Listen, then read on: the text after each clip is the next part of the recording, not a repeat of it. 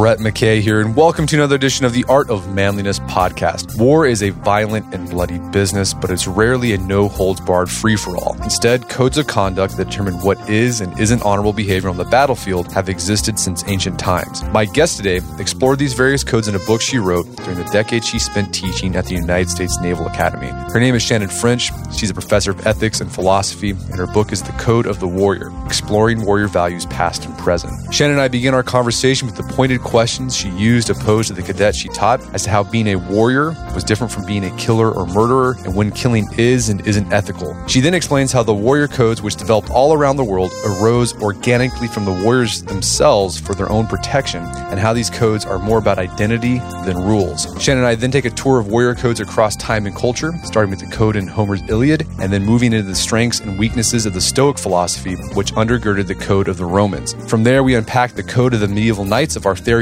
legend, what American Indians can teach soldiers about the need to make clear transitions between the home front and the war front, and how the Bushido code of the samurais sought to balance the influence of four different religions. We end our conversation the role warrior codes play today in an age when artificial intelligence and drones are having a bigger role in combat. After the show's over, check out the show notes at a o m dot i s slash warrior code. Shannon joins you now via clearcast dot i o.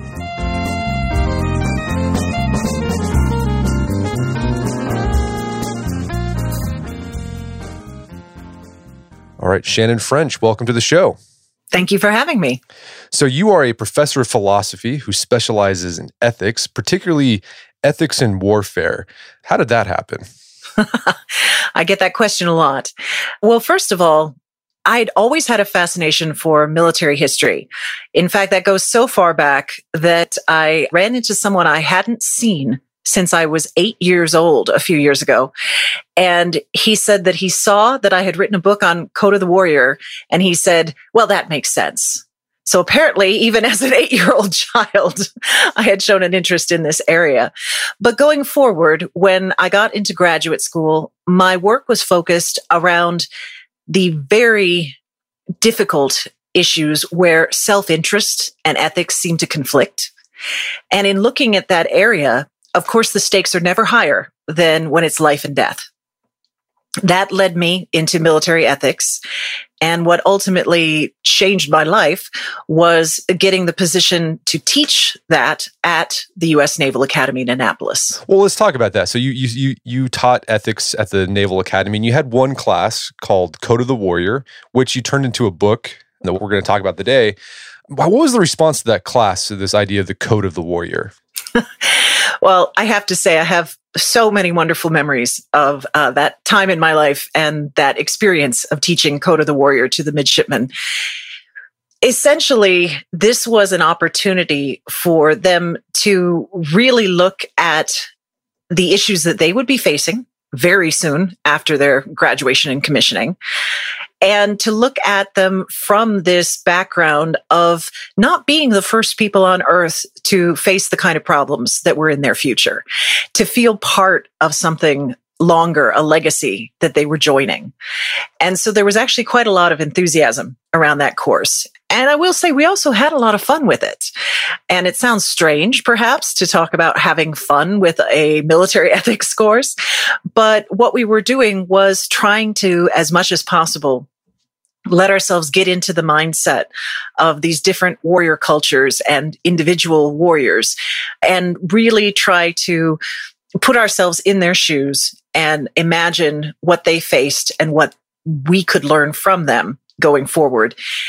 And that, of course, is something that could not have been more relevant. And unfortunately, while I was at the Naval Academy, in the time that I was there, in the eleven years that I was there, we went from a force that was largely focused on things like humanitarian interventions to nine eleven happening and Operation Enduring Freedom and Operation Iraqi Freedom, and my students were going off to war. So it went from being a course that they enjoyed to almost having an urgency to it. Yeah, it became extremely relevant very fast. It did. I mean, and you talk about in your book, The Code of the Warrior, uh, on the first day of this class, you'd often ask your students to, to give them a thought problem. And it was this, it was explain the difference between words like warrior, killer, murderer, fighter, et cetera. I mean, first off, how do they typically answer that question? And then what were you hoping you would get your students to see going through this problem? Yes, I, absolutely. That exercise was critical to getting to the core of the point of the course and, and really also the point of the book. What I wanted them to think about is that the act of killing is usually taboo. In fact, it's it's one of the strongest taboos that we have as humans. The idea that you would take another life is not taken lightly. So what is the difference that could be found in killing in war? And how do we identify where those lines are? So when I asked them that question, it was interesting. Sometimes the responses were almost angry, like, you know, how, how dare you even think to compare what people do as war fighters to murderers or uh, even just killer, which sounded cold and purposeless to them, for example, and, and murderer sounded definitely immoral, unethical. And looking at the different choices, though, and analyzing them, they were able to identify why it mattered so much to them. They did not want to be correctly labeled any of those other labels. They wanted to know and they wanted to believe that what they were doing was distinct in an important way and, and not a, a, a way that would fall apart in the stress of, of actually having to make these decisions in real time.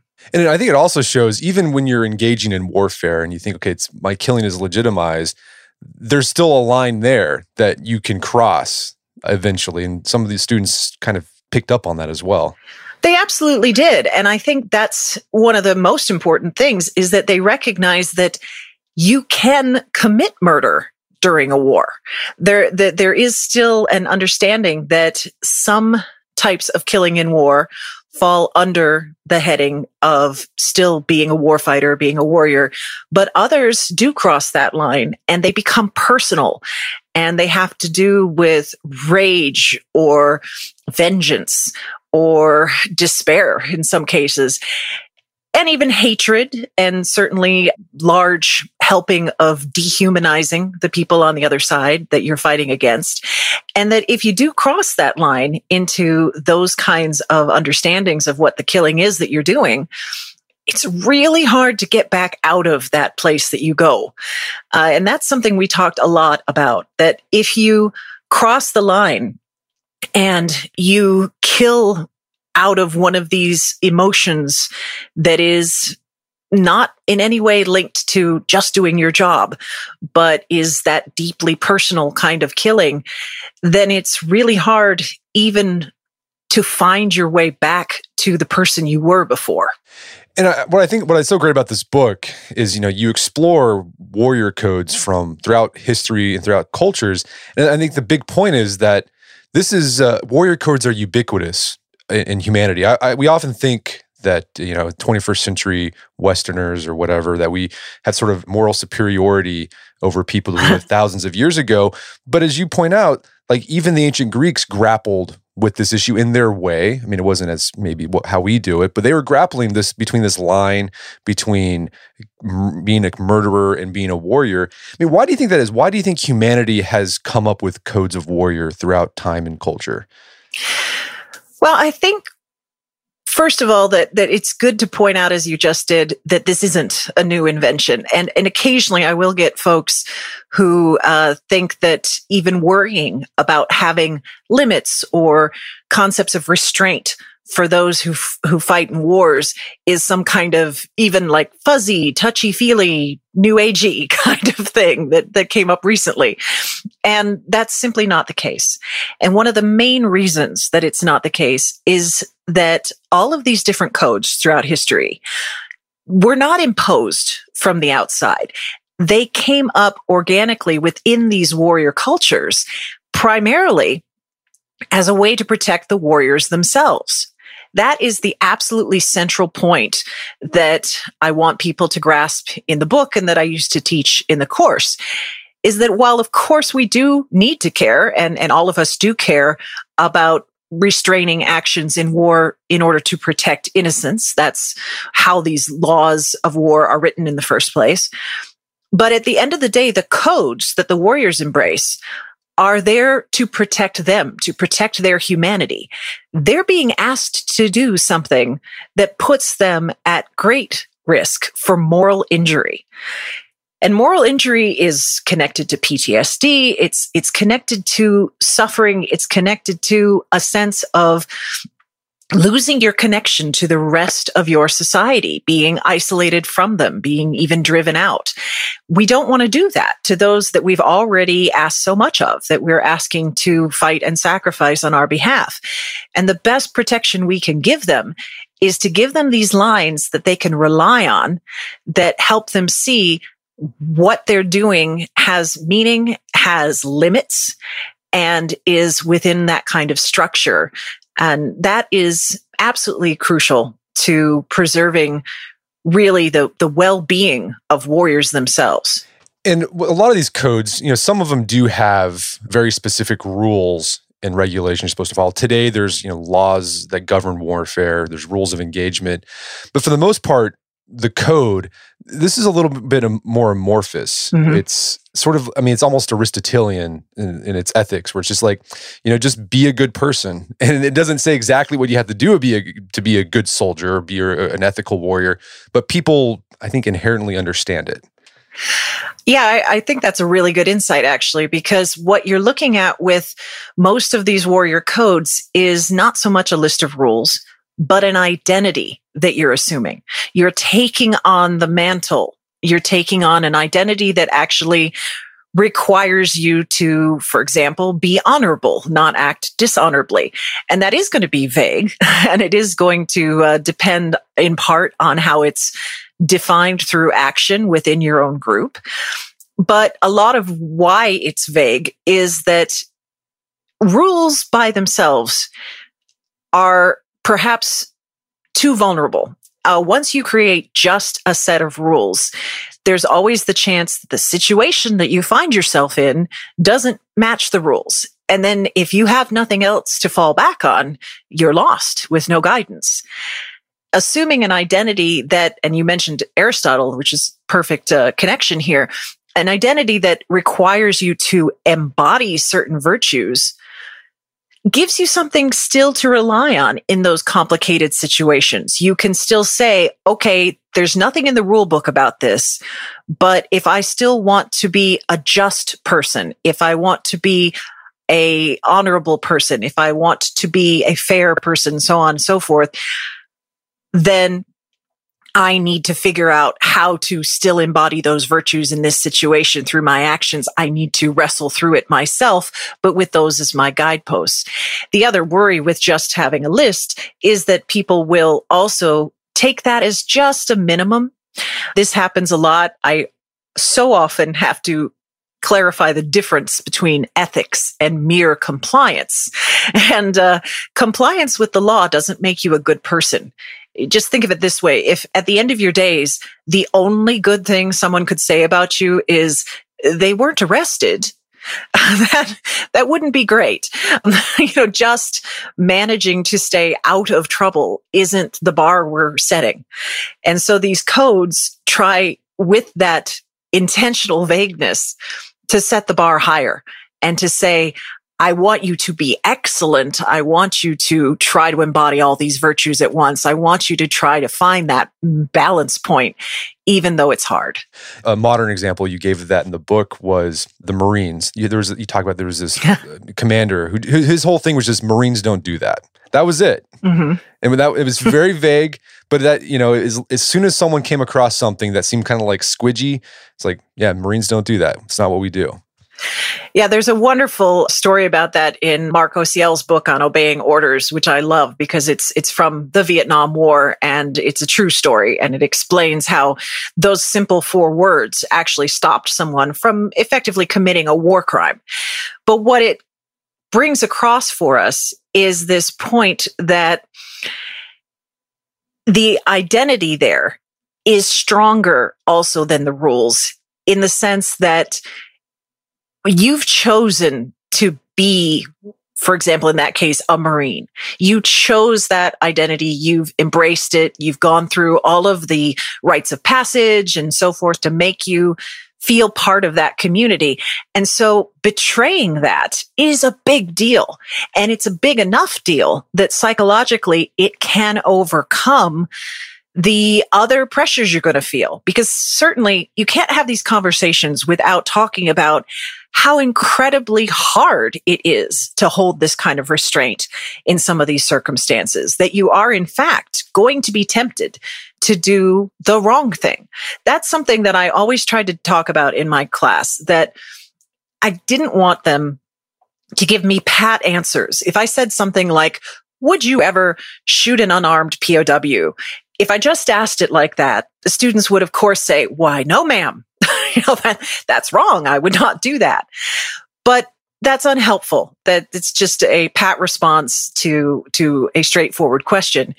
What you have to do instead is actually construct a scenario in your mind where you might really be tempted, where the person you've been dealing with has been picking off members of your platoon and you've had to see them die in your arms. You finally confront, say, the sniper who's been picking off these folks for that matter to you, who are like brothers and sisters to you.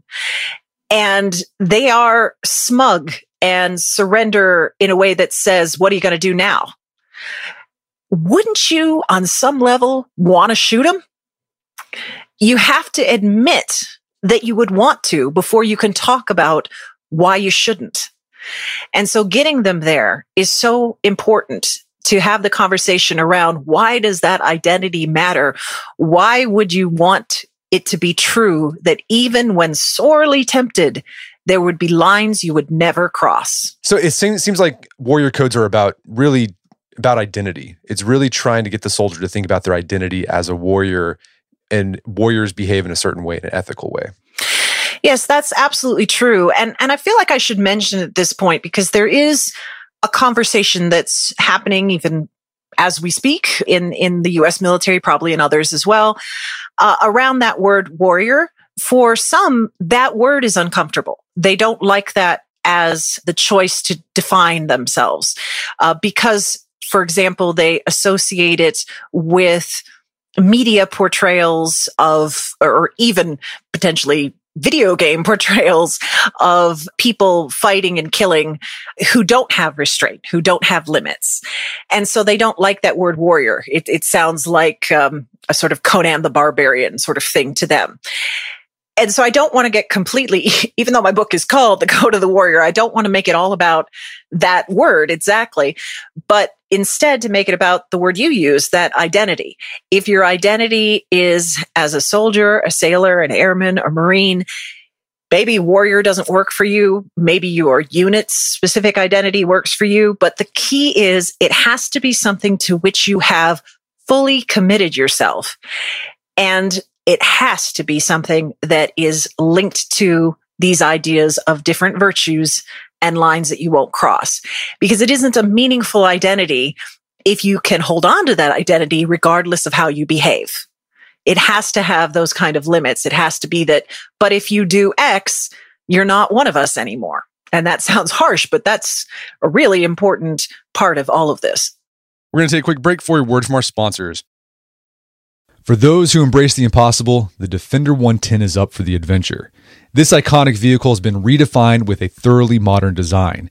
The exterior has been reimagined with compelling proportions and precise detailing, and the interior is built with robust materials and integrity. The Defender capability is legendary, whether you're facing off-road challenges or harsh weather conditions. Durability has been tested to the extreme, cargo capacity means more room for your gear, and there's been powerful innovations like the intuitive driver display and award-winning infotainment system that keeps you connected. Innovative camera technologies deliver unobstructed views and effortless maneuvering, and the Defender is ready for a wide range of adventures. The Defender family features two-door Defender ninety, the Defender one ten, and the Defender one thirty, which seats up to eight. Push what's possible with a vehicle made to go further, the Defender one ten. Learn more at landroverusa.com forward slash Defender. That's landroverusa.com forward slash Defender. All right, so if you're like me, you've probably signed up for a whole bunch of stuff that has a recurring monthly fee. Subscriptions to newsletters, subscriptions to services that you use online, uh, could be a streaming service, something like that. You sign up for it and then you forget about it. And then every month you're getting charged and charged and charged, and they just all add up, and you have a hard time trying to figure out, where did I sign up for this? I don't know where this is coming from. Well, let me tell you, there's an app that can help you with that. It's called Rocket Money. Rocket Money is a personal finance app that finds and cancels your unwanted subscriptions, monitors your spending, and helps lower your bills so that you can grow your savings. Rocket Money has over five million users and has saved a total of five hundred million dollars in canceled subscriptions, saving members up to seven hundred forty dollars a year when using all of the app's features. I had a chance to use Rocket Money, and it works. You connect your account to it, and then it goes through your accounts and helps you find those recurring subscription fees that maybe you forgot about, and then you can cancel them and save yourself a bit of money each month. Stop wasting money on things you don't use. Cancel your unwanted subscriptions by going to rocket money dot com slash manliness. That's rocket money dot com slash manliness, rocket money dot com slash manliness. All right, if you have a family, then you need to get term life insurance to protect them. It's one of the smartest financial decisions you can make, and the start of the new year is the perfect time to get it done so you can focus on whatever else the year has in store for you. Fabric by Gerber Life was designed by parents for parents to help you get a high-quality, surprisingly affordable term life insurance policy in less than ten minutes. Fabric has flexible policies that fit your family and your budget, with quality policies like a million dollars in coverage for less than a dollar a day. There's no risk to apply. They have a thirty-day money-back guarantee, and you can cancel at any time. I remember when I was a new dad, I had a lot of thoughts going through my head. One of them was, how can I take care of my family when I'm gone if something happens to me? Well, it's one of the first things I did. I got term life insurance, one of the best decisions I made. Join the thousands of parents who trust Fabric to protect their family. Apply today in just minutes at meet fabric dot com slash manliness. That's meet fabric dot com slash manliness. M E E T fabric dot com slash manliness. Policies issued by Western Southern Life Assurance Company. Not available in certain states. Prices subject to underwriting and health questions. Picture that thing you've always wanted to learn. All right, you got that in your head? Now picture learning it from the person who's literally the best at it in the world. That's what you get with Masterclass. This year, learn from the best to become your best with Masterclass. Masterclass offers over one hundred eighty world-class instructors, and many of these instructors are former A O M podcast guests. You can learn negotiation from Chris Voss, leadership skills from Jocko Willink, how to master your habits with James Clear. Plus, every new membership comes with a thirty-day money-back guarantee, so there's no risk. So recently I went through the masterclass on negotiation with Chris Voss. A lot of useful information in there. Talked about the value of known in negotiation, how to use your body language and speech patterns to get your best out of a negotiation. Very well done. I really enjoyed it and got a lot out of it. Right now, listeners of our podcast can get an additional fifteen percent off an annual membership at masterclass dot com slash A O M. Get fifteen percent off right now at masterclass dot com slash A O M. masterclass dot com slash A O M. Check out the Masterclass on Negotiation with Chris Voss. And now back to the show. All right, let's talk about some of these warrior codes that you highlight in the book. And you go all the way back to the ancient Greeks, or even like pre-Greek. I mean, this is like, this is, we're talking about, we're talking about uh, Homer's Iliad, mm-hmm. Achilles and Hector. And there, what was the code that governed them that you found looking at the, the texts that we have from there? Well, I mean, first of all, that is a helpful example of where you can talk about these issues using fiction, because while we think that Homer was inspired by real events, we we still classify his epics as as some kind of fictional works. It's embellished. There's a lot of Greek gods that come in and have cameos and so forth. But the point of them is very realistic, because what it does is it examines again the internal experience of being at war. And those two figures that you mentioned, Achilles and Hector, in Homer's Iliad, are particularly relevant today. I mean, you might, might think that's odd, but it is true. Because, for example, Achilles, from the very beginning, I mean, the first word of, of the Iliad is rage or wrath. We sing about the rage of Achilles, sing goddess, the rage, rage of Achilles. And the rage that he feels is in large part incredibly relatable to our modern troops, because it's the fact that he's been stuck in a seemingly unending conflict. He feels so far away from home. He's not sure if anyone back home cares anymore or if anything he does there really affects them at all or matters to them. And he is doubtful of the leadership that he's under, and he's not confident that he's being led well. And all of that plays into his growing despair about his experience. And that's how we meet the great Achilles, is him really struggling with these psychological concepts that are very familiar to troops today in the forever wars. And then later we meet Prince Hector, who has a clearer sense of what he's fighting for because the Greeks are literally attacking his home. So he knows what's at stake.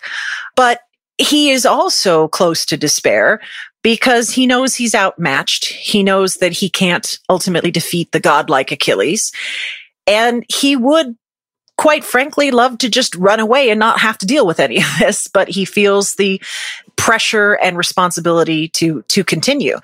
And then when these two men clash one against another, you also see these issues of honor and dishonor. Because for Hector, even in the midst of everything that, that all the pressure he's under and everything that he's enduring, he does maintain his code and his internal sense of honor and, and even judged against an external sense of honor in his community. Whereas Achilles, having lost his best friend and in some ways the last person he really deeply cared about in that situation, having lost him, he cracks in a way. He he loses himself. He loses that identity. And he ends up going into this one-on-one battle with Hector, having thrown off any of the restraint, having no longer embraced his warrior's code, but instead acting almost just on pure instinct like an animal. And he is prepared to destroy Hector. And it is very personal. And it is more like a murder than a killing in war. Yeah, I mean, I mean, even then, the, the, the ancient Greeks had a, there was a line that you did not cross, and Achilles crossed that line.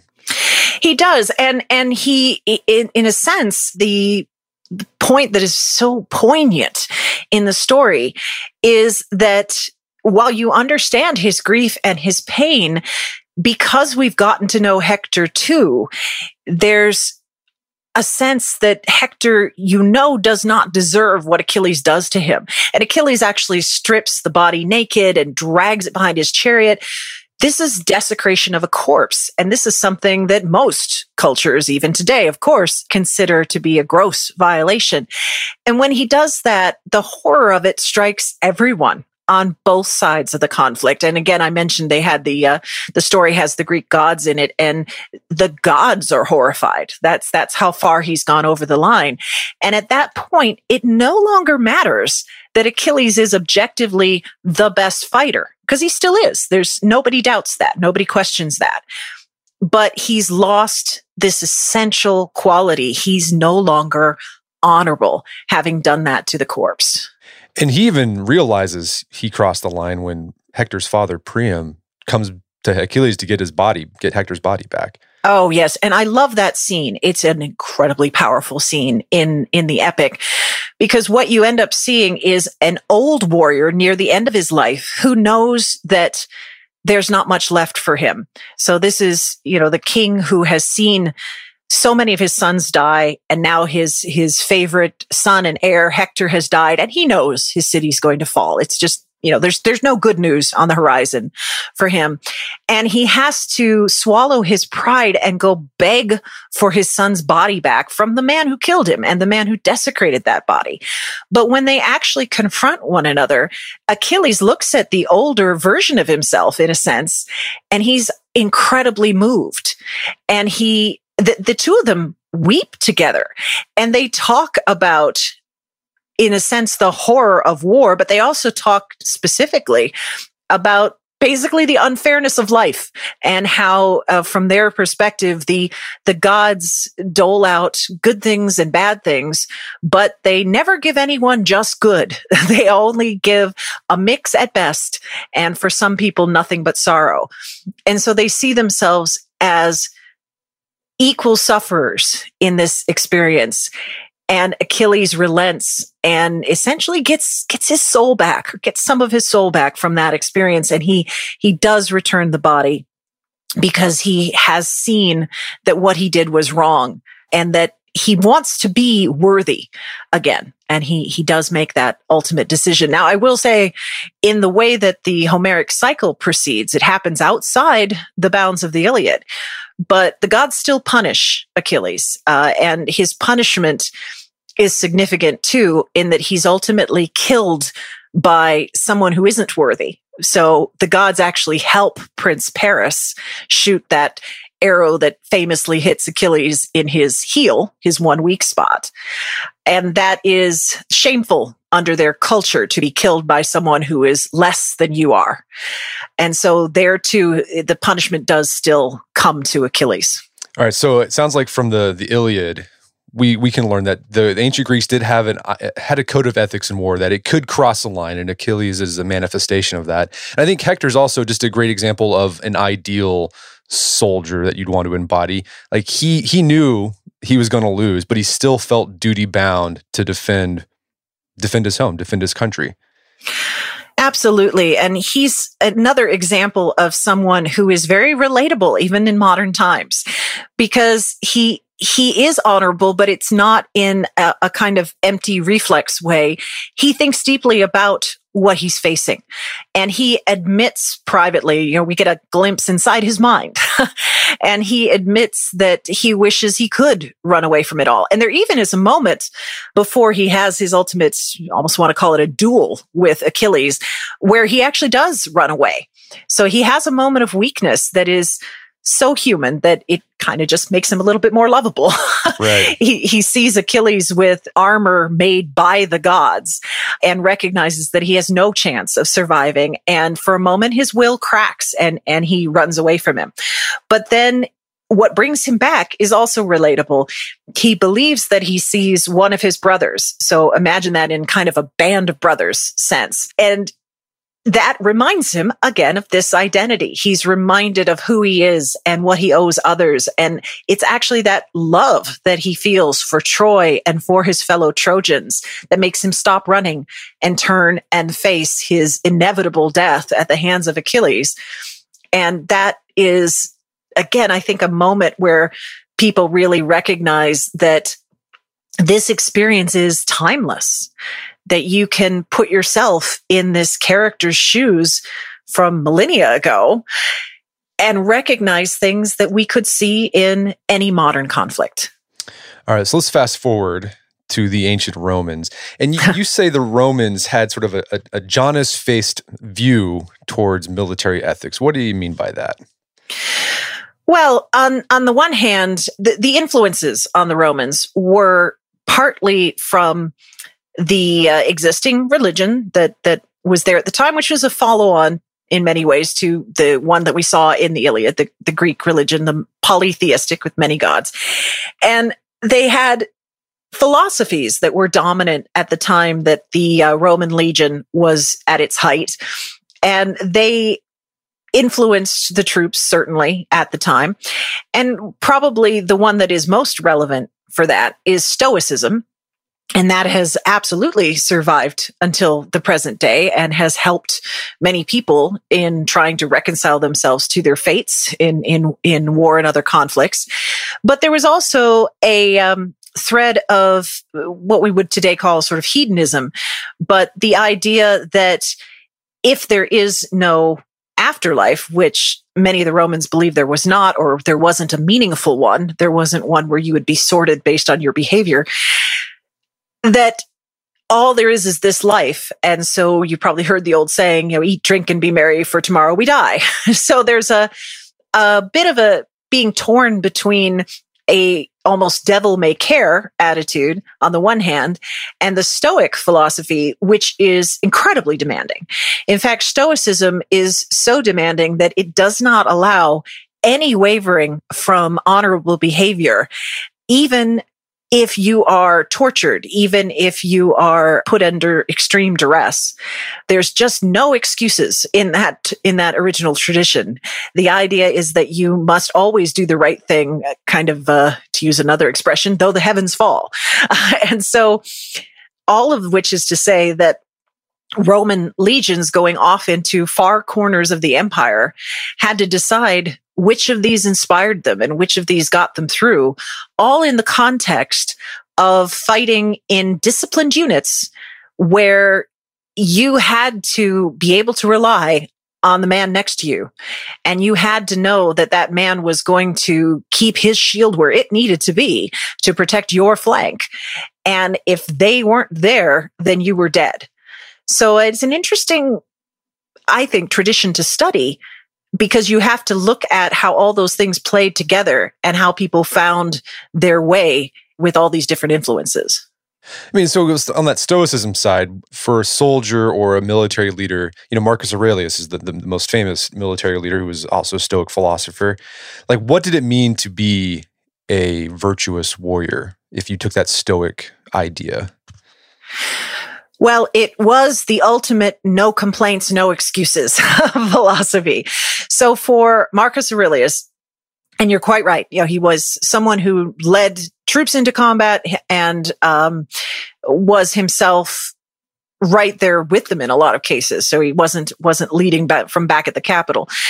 He had the belief that everything was predetermined, that you had a role to play, and whether we want to play that out as fate or however you want to think of that. But the important thing was you were assigned a role. And if your role was a soldier in the Roman legions, then it was your entire purpose in life to do that role as well as you could. So whatever task you were given, every one of those tasks had that same point of pressure on it. So what I mean by that is that you couldn't slack off anywhere. If you were told to clear a forest, then by God, you needed to clear that forest the best way a forest has ever been cleared. You were meant to take everything as absolutely defining you. So maybe to think of it in this term, in these terms, it would be to, to imagine that if you were told, uh, to, to, you know, guard a particular point, then imagining that that would be the entire story that could ever be told of you, whether or not you guarded that point, was the way you needed to approach that. And so that actually carried on. And I mentioned this with the, with like the torture analogy, that you should not sacrifice those tasks and those assignments. You shouldn't fail those roles, regardless of what happens to you. So Marcus Aurelius made the point that the one thing you have control over is your response to external events. The external events are going to do whatever they're going to do, and the people around you are going to do whatever they're going to do. But the one thing you have control over is your response, what, how you react. And so it was absolutely imperative for a Stoic warrior to always react honorably with literally no regard for the consequences to themselves. So it's a very, very high bar. And I, I don't think there's many that are much higher that you can find. And as you said, the, the the Stoic ideal still lives on today. Many soldiers across the world go to Stoicism as a way to help them manage their role as a soldier. It still speaks to a lot of people, in part because their lives they know are going to be filled with things they can't control. And as I mentioned at the very outset, a lot of those things are going to be incredibly high stakes. They are going to be life and death.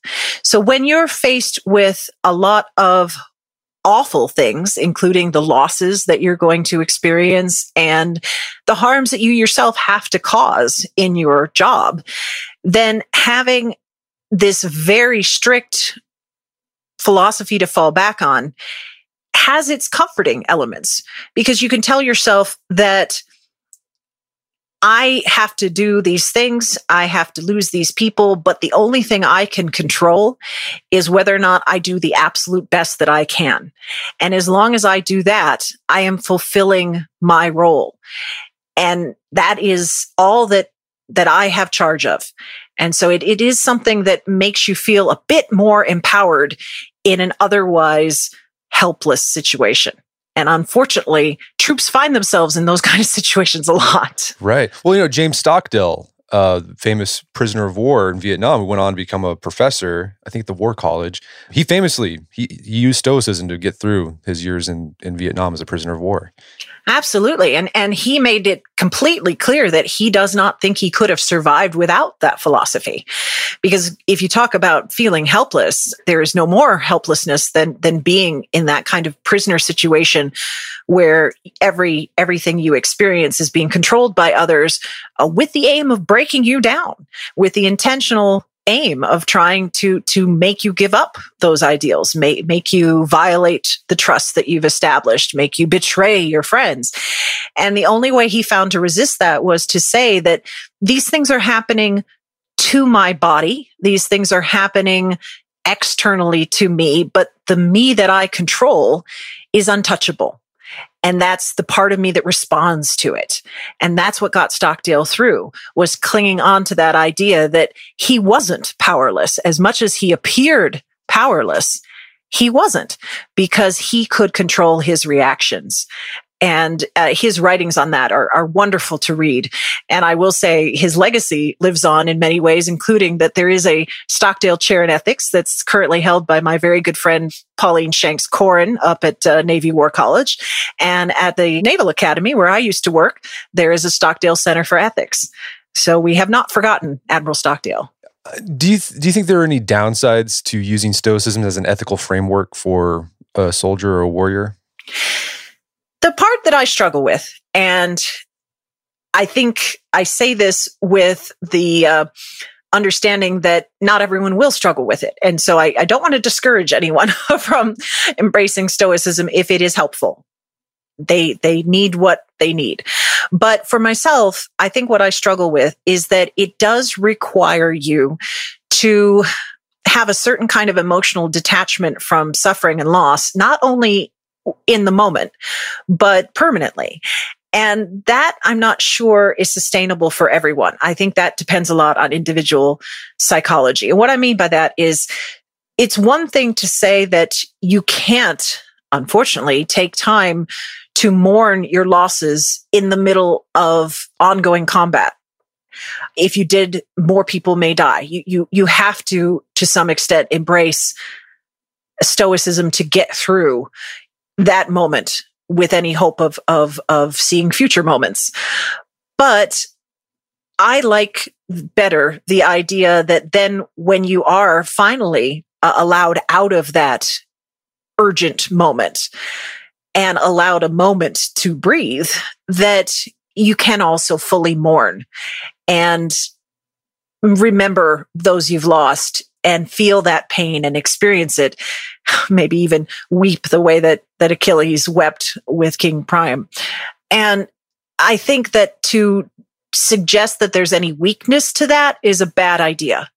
And and I'm not sure Stoicism necessarily does accuse anyone of, of weakness, but it certainly does discourage taking those moments later.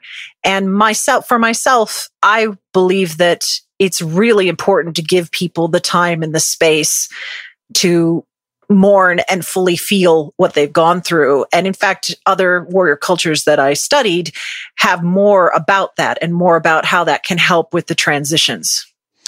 All right, well, let's fast forward to medieval era, and particularly the Round Table, the Knights of the Round Table, which is probably the most famous code in the West, because this is, you know, particularly when you, in Mallory's Arthurian Tales, you actually see a, a code sort of explicitly laid out, like, because the knights have to take this oath.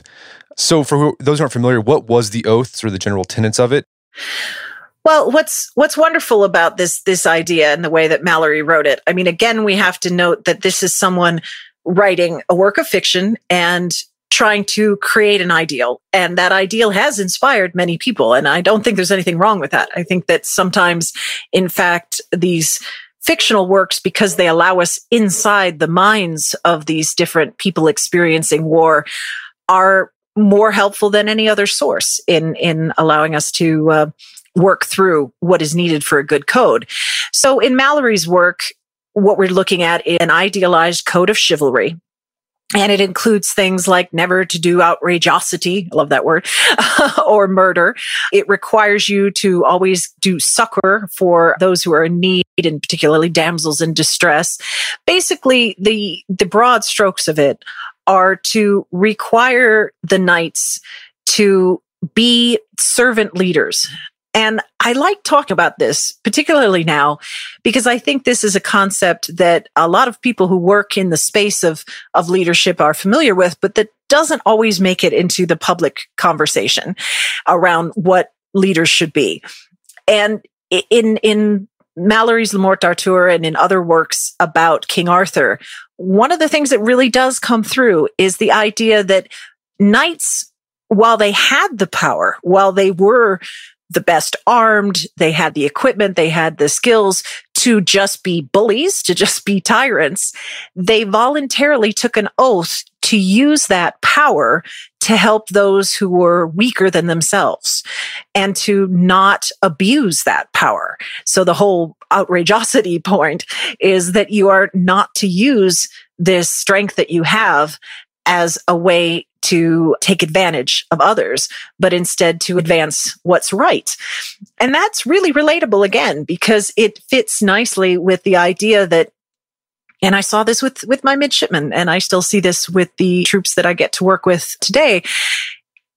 The people who sign up for the military in, in this country, they, they don't want to be the bad guys. They don't, you know, they're not joining for the most part to uh, simply be able to take people out. They actually have more of a guardian role in mind. And that is this chivalry ideal in a lot of ways. It's this concept that you take the strength and you use it as a force for good in the world, and you use it to protect the weak. And I think a lot of that does come in the West from this concept of the Knights of the Round Table and what that what that ideal represents for people. Uh, so you devote a section to Native American warrior codes, and you know Native American culture. Every tribe is different, has its own unique warrior culture. For your book, what tribes did you focus on? Well, I absolutely could not do justice to the incredible wide range of tribes of Native Americans. And, and that's, again, only looking at Native Americans, is there's so many other indigenous groups around the world. So what I ended up doing was to focus on the Plains tribes. And I did that largely because I wanted to bring in particular points of wisdom that I didn't think were necessarily captured in the other cultures that I'd looked at yet, and that I think, again, have great relevance for modern troops. And in particular, what I wanted to bring out that I thought the Plains tribes were really quite brilliant at was the understanding of these transitions that people who fight need to make. And what I mean by that is when you have to cross that line of taking a human life, even if you do it within the boundaries of a warrior's code, it still does something to you. Even if you have no doubt in the moment that you had to do it, that it was you or him, even if it, it falls even in a square place of self-defense in your mind, or if you were defending someone else, you still took a human life. And that has a cost. And you also simply participated in a level of violence that doesn't fit anywhere else. That if you did the same behavior in another context in your society, it would horrify everyone. So you need some help transitioning from that experience, and even from the structure and living with other warriors that you have been in, in order to do whatever mission you're on, to transition from that back to being with your family, being with your tribe in this case. So what they put in place, and it does differ for different tribes, but, but to give you the gist of it, were different transition rituals that really acknowledged this need to feel that you were setting aside that part of you that was the warrior and returning to the peaceful part of you that could be with your family and that would not commit what we would call today acts of domestic violence, for example. And so they would do things that would mark the point where you have stepped away from your combat role and you are stepping back into your peaceful role within the tribe. They would allow you to purge yourself, whether it's, for example, a, a sweat lodge ceremony, where you're literally sort of sweating out, you know, that experience, but also talking about it. And one of the things that isn't always understood is that there's an element of group therapy in a lot of these rituals where you and others who have seen what you've seen and done what you've done are in it together, and you're all letting it go. And you're all taking this moment to acknowledge it and process it before you return to your families, so you can change modes. And I just think that's something that we have lost sight of. There, there's been tremendous work by folks who work in the space of moral injury. I particularly admire the work of Jonathan Shay, who's done just marvelous things. He wrote the book Achilles in Vietnam and also Odysseus in America, and others who have understood this importance of transitions. But it hasn't made it all the way, again, through the culture, and it hasn't made it into policy and practice to the degree I would like to see it. That idea of rituals for transitioning into warrior mode and then transitioning out of warrior mode is something that we could, in, an insight we can get from Native American culture. Absolutely. Okay, let's move on to an Eastern warrior culture, and probably the most famous that people know about here in the West is the Bushido Code of the Samurai. First, can you give us a little bit of background on the samurai? Because I think it'll help us understand why they developed this code that they did. Oh, yes. I mean, it, it is absolutely fascinating. It's no surprise that that people have heard of it, because it it, it draws you in. Once you start studying and learning about the samurai and Bushido, it does definitely draw you in. The starting point is already incredibly complex because they're influenced by four different religions, and finding the balance point there amongst four different influences is uh, quite quite the trick. They're influenced by the indigenous religion of Japan, Shinto, but also Buddhism, Taoism, and Confucianism.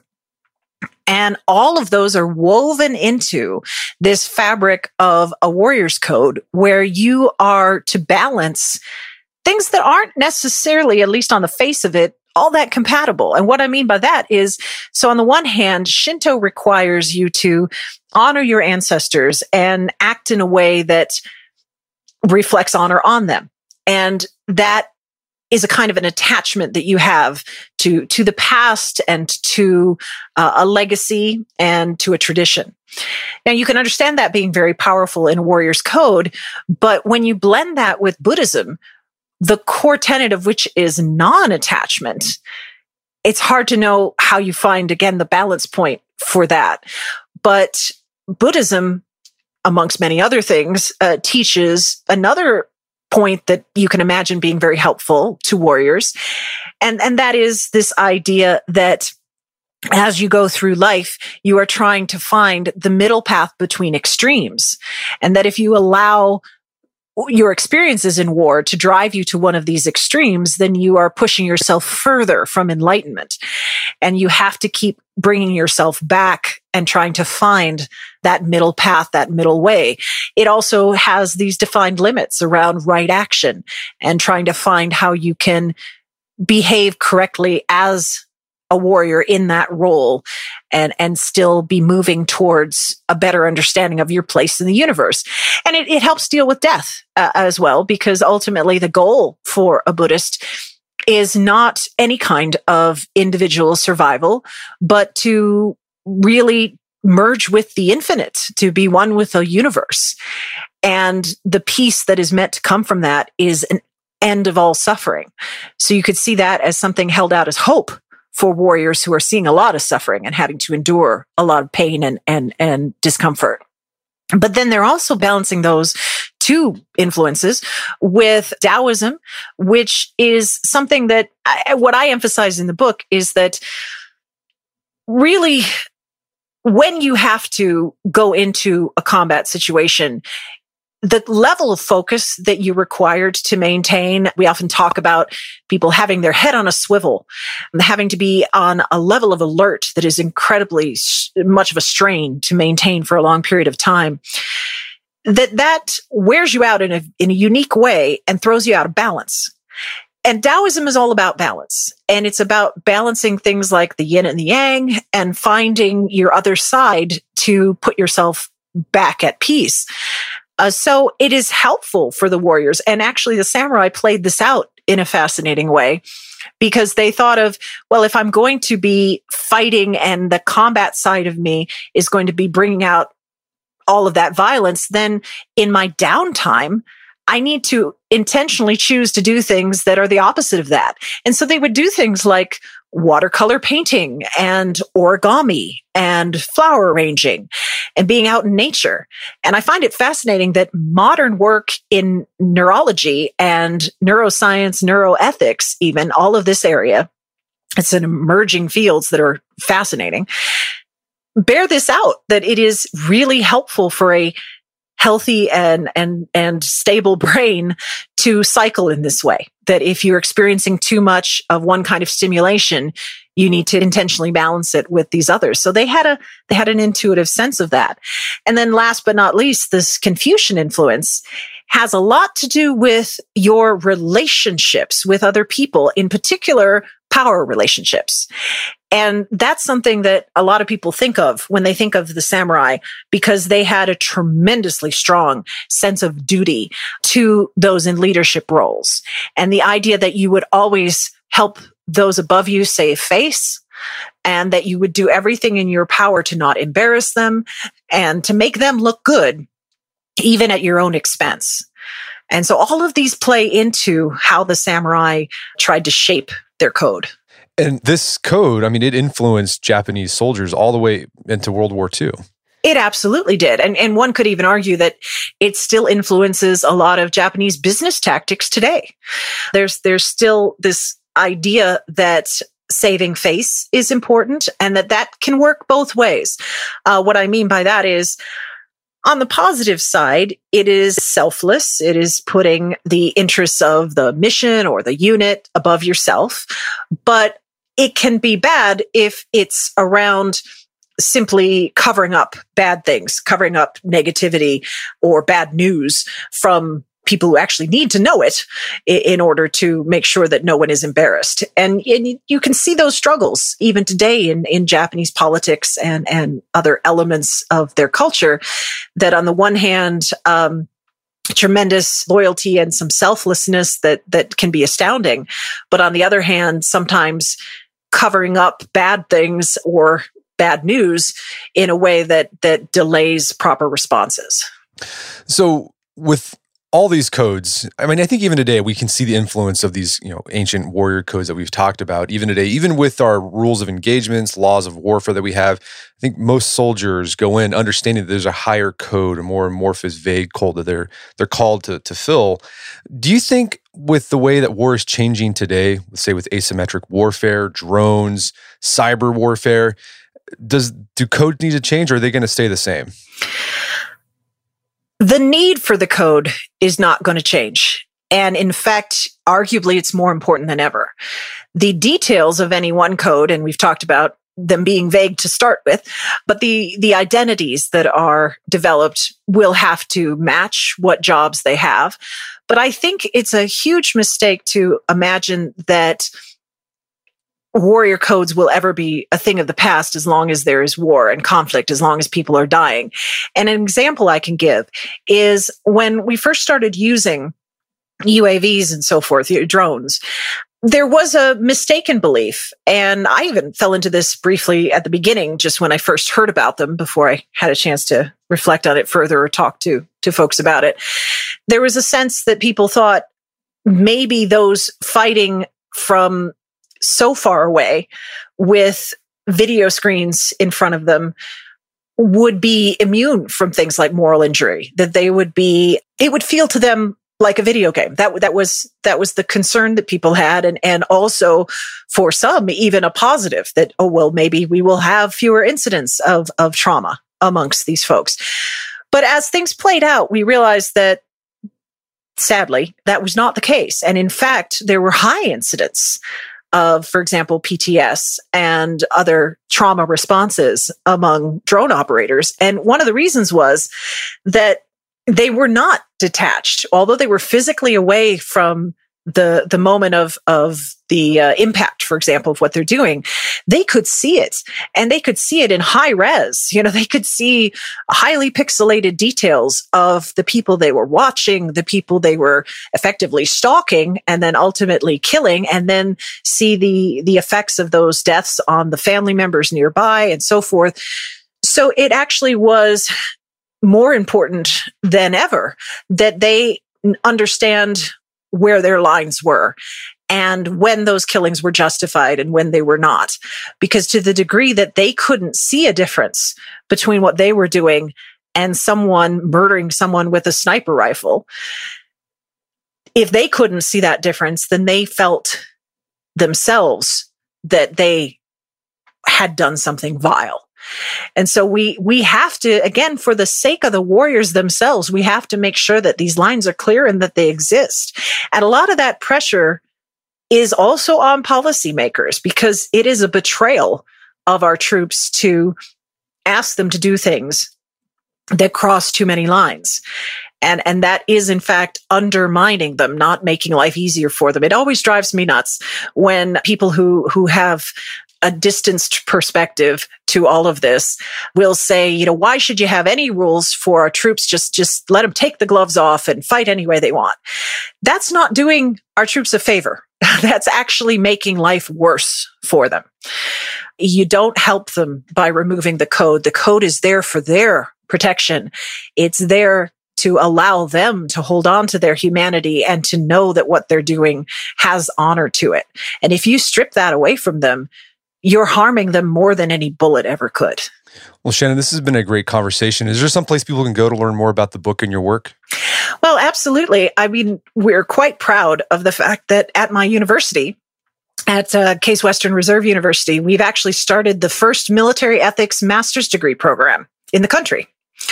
And so you can go to militaryethics at case dot e d u and learn about that program there and my work. And we have some videos and things there that you can watch. And also, of course, the book itself.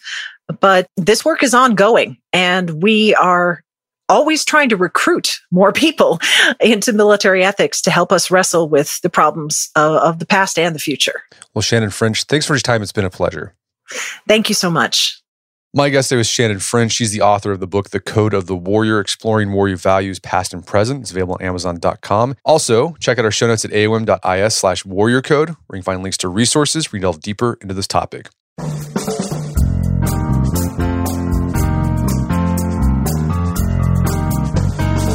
Well, that wraps up another edition of the A O M podcast. Check out our website at art of manliness dot com, where you can find our podcast archives, as well as thousands of articles we've written over the years about pretty much anything you think of. And if you'd like to enjoy ad-free episodes of the A O M podcast, you can do so on Stitcher Premium. Head over to stitcher premium dot com, sign up, use code manliness at checkout for a free month trial. Once you're signed up, download the Stitcher app on Android or iOS, and you can start enjoying ad-free episodes of the A O M podcast. And if you haven't done so already, I'd appreciate if you take one minute to give us a review on Apple Podcasts or Stitcher. It helps out a lot. And if you've done that already, thank you. Please consider sharing the show with a friend or family member who you would think we get something out of it. As always, thank you for the continued support. Until next time, it's Brett McKay, reminding you not only listen to the A O M podcast, but put what you've heard into action.